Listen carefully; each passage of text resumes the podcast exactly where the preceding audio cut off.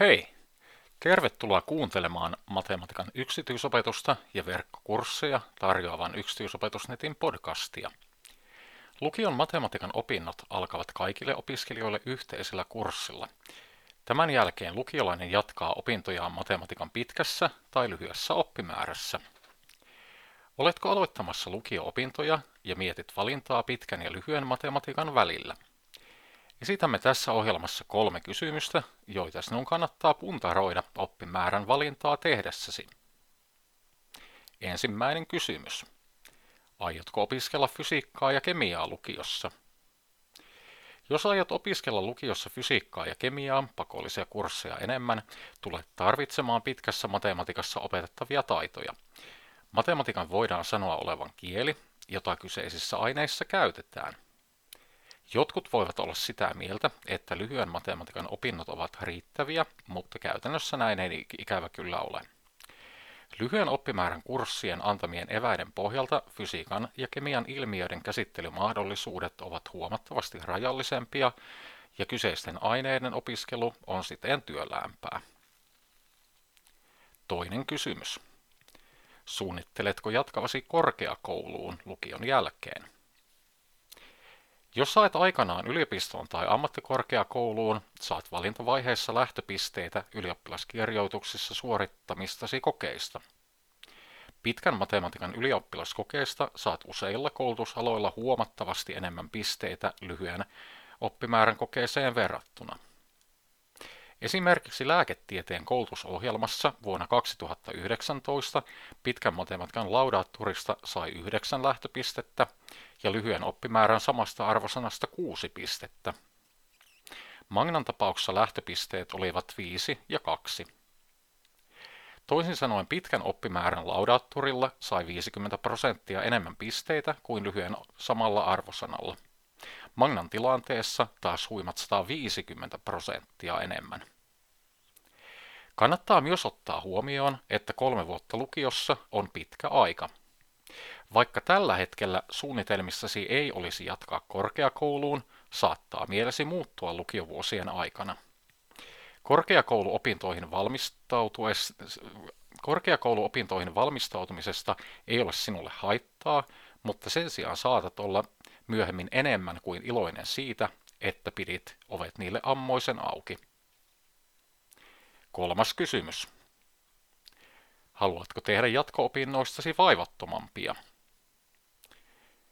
Kaikki varmasti tiedämme, että matemaattiset taidot ovat keskeisessä roolissa luonnontieteellisten, kauppatieteellisten ja teknisten alojen korkeakouluopinnoissa, mutta monille voi tulla yllätyksenä se, että niitä tarvitaan myös vähemmän ilmeisillä opintoaloilla. Näitä aloja ovat esimerkiksi psykologia ja yhteiskuntatieteet.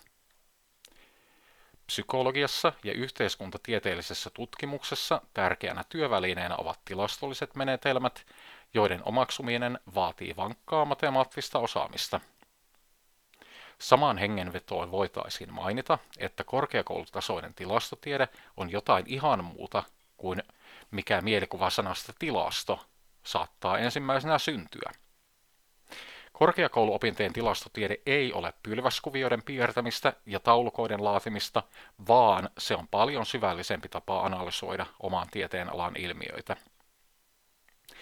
Kun olet aikanaan lukion jälkeen päässyt sisään opiskelupaikkaan, jossa tarvitaan pitkän matematiikan taitoja, on toki periaatteessa mahdollista opetella tarvittavat aihepiirit vasta siinä vaiheessa. Käytännössä asia on kuitenkin toisin. Jos alat opetella asioita vasta siinä vaiheessa, tulee opintokuormastasi valtava. Useissa korkeakouluopinnoissa matematiikan peruskurssit suoritetaan ensimmäisen opiskeluvuoden aikana.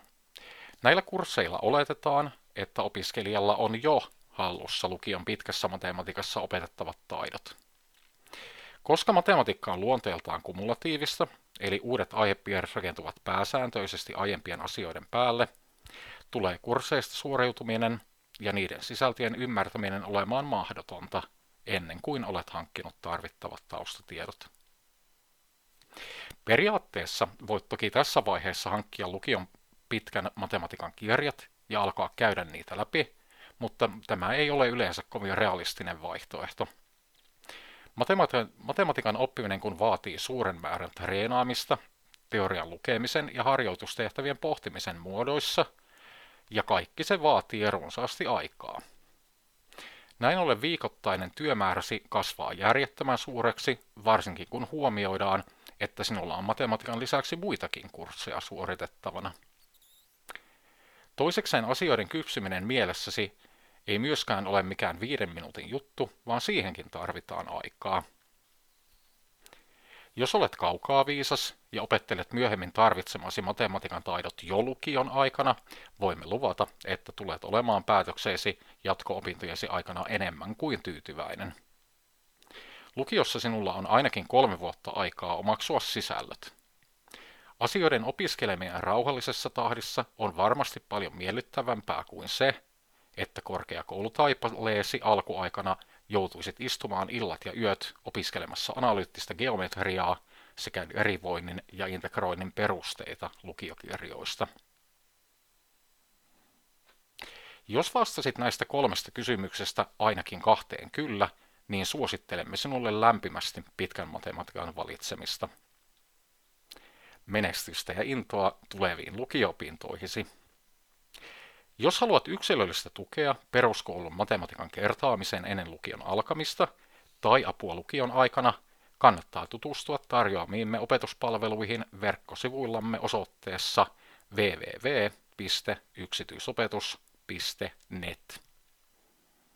Yksityisopetus.net. Ymmärrettävää matematiikkaa.